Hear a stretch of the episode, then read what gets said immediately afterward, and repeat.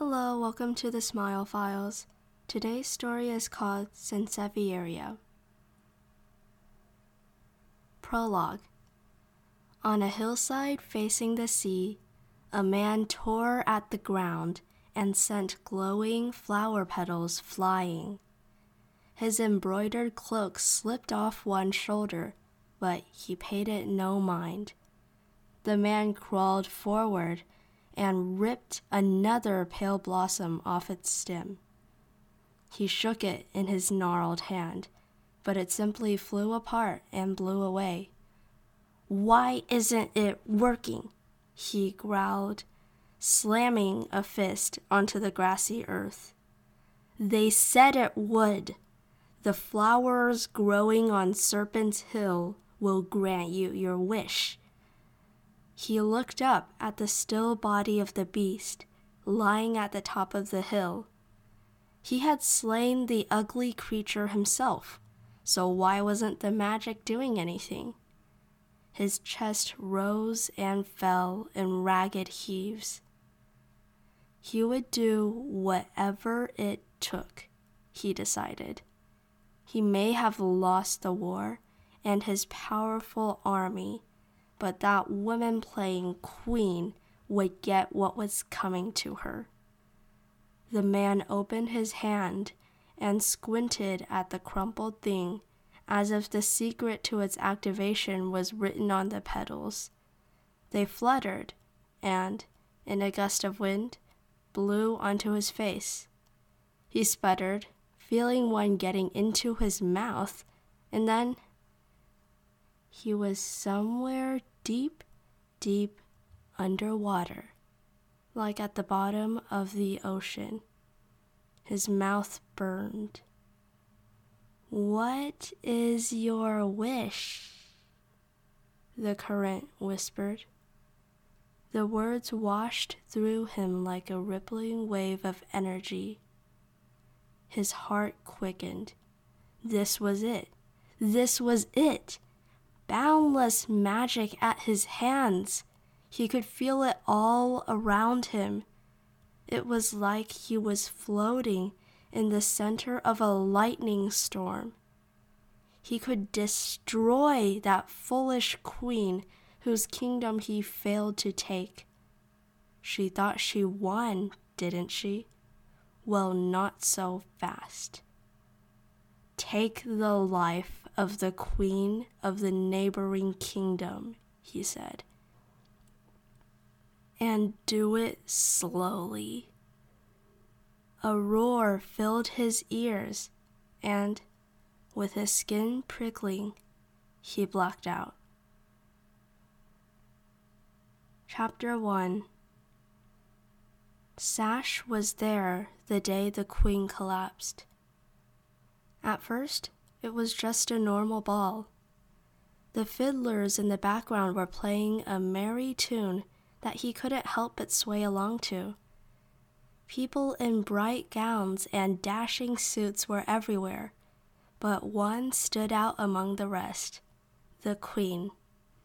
Radiating a dignified beauty, she was in the act of taking the hand of Prince Lark he remembered noticing how the queen was suddenly pale, paler than what should be healthy.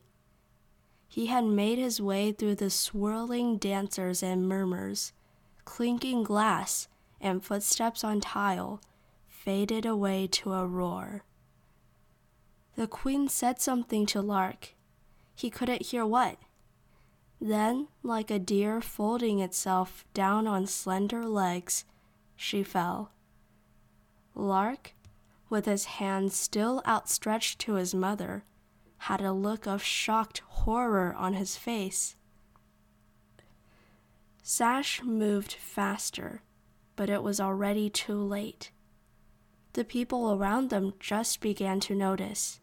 Panic rose up and spread through the crowd like wildfire. The queen is dead! Help! Intruders! Sash fought his way to the queen's side, feeling like he couldn't breathe. No, not her. We need her. Lark had her in his arms. Her pulse was sluggish but steady. Lark said something, but it was lost in the chaos. He spoke louder. How is she, Sash? Is she all right? She's alive, he replied tersely, already straightening up and scanning for the threat. It wasn't like the queen to faint without reason. This was the work of a malevolent force. Later, after hours of shouting and herding the guests out, they managed to bring the old fairy healer in. Their kingdom had cut ties with the fairy people long ago, but this one owed them a favor after being saved from a werebear by the castle guards. The fairy bent over the queen's unconscious body, which looked small in the bed. He muttered under his breath and waved his hand in circular motions. The only other people allowed in the room were Lark and the other inner circle guards. Sash glanced up to see that more than one person had tears streaming down their face. Their queen had led them through war and peace, famine and harvest. The kingdom would be devastated if they were to lose her. The fairy rocked back on his taloned feet with a grim expression. There is no doubt it is caused by a dark spell. Cast by whom? I do not know. Your queen is already past the prime of life for a human. She will not last long in this state. Lark made a choking sound. He didn't take his eyes off the fairy, but he gave his friend a squeeze on the shoulder. Is there anything we can do to counter the spell? he asked. The short creature squinted at him through kaleidoscope eyes. Sash had a momentary bout of dizziness. He aimed his gaze at the shimmering wings instead, and it went away. Very well, he sniffed. I shall tell you what I know and then you will consider the debt repaid. This spell is very powerful, and few cures that I know of can hope to release it. There is one thing. A flower grows on the oceanward side of Serpent Hill. The properties of this flower are veiled in mystery, even to the fairies but is, it is rumored to have great power that can even heal people on the brink of death. Then we must leave at once. We cannot afford to waste even a moment. Lark's voice was strained, but still strong as steel. It was the voice of a leader. Sash nodded. Already the queen's breathing was weaker than when she first fell ill. The spell was working rapidly, and he saw his own fear reflected like flickering lantern light in the soldiers across from him. I will go find this magical flower, Lark announced. He swiped his sleeve over his eyes and stood. Sash's coming with me. As you wish, Your Highness.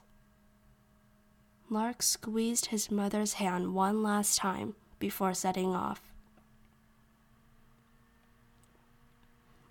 When they exited the castle gates, the guard at the door latched onto Sash's sleeve. Sash was respected among the ranks of the castle guards and was able to get close to them in a way Lark never could. The guard drew her hand back when he paused. Is it true? she whispered. Is the queen dying? She is not well, but don't worry. We will save her. He clasped her arm and repeated to himself, We will, whatever it takes. And that's part one of Sansevieria, which is the prologue to chapter one. Thanks for listening.